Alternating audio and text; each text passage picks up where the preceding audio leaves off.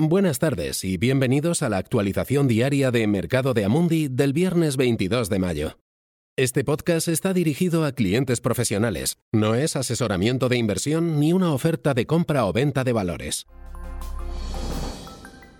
China está acaparando los titulares esta mañana después de que su primer ministro anunciara que no se fijará un objetivo explícito de crecimiento del PIB para este año por primera vez desde 1990. China también ha confirmado que asumirá un mayor nivel de control político sobre Hong Kong.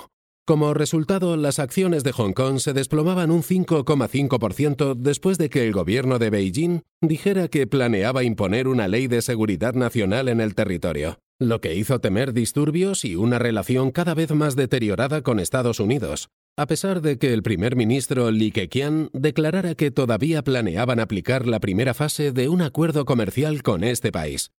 Las acciones de China han desestabilizado los mercados bursátiles del resto de Asia y de Europa hoy. Los futuros de Wall Street, donde el índice S&P 100 cerró un 0,8% abajo ayer en los 2.948 puntos, también han bajado. El gobierno de Estados Unidos ha firmado un acuerdo con una importante compañía farmacéutica, asegurando 300 millones de dosis de la vacuna contra el coronavirus que está desarrollando a cambio de 1.200 millones de dólares, que se utilizarán para financiar la investigación del desarrollo de la vacuna. El dinero se utilizará, entre otras cosas, para llevar a cabo una tercera fase de pruebas, que precede a la posible aprobación por parte de la FDA. Si se aprueba positivamente, ya podría conducir a la producción y comercialización de la vacuna en septiembre.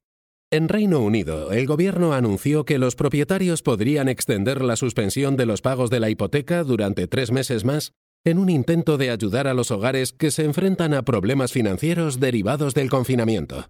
La Universidad de Oxford anunció que reclutaría más de 10.000 voluntarios para la segunda fase de los ensayos de sus vacunas, incluso antes de que se publiquen los resultados de la primera fase, dada la urgencia y el impulso para encontrar la solución. Gracias por escuchar la actualización diaria del mercado de Amundi. Volvemos el lunes. Este material está dirigido únicamente a inversores profesionales, incluidos los intermediarios financieros. No está destinado al público en general. Este material tiene fines informativos únicamente. No es una recomendación, análisis financiero o asesoramiento y no constituye una solicitud, invitación u oferta de compra o venta de ningún valor o servicio. Documento publicado por Amundi, y salvo que se indique lo contrario, son opiniones de Amundi en la fecha de publicación.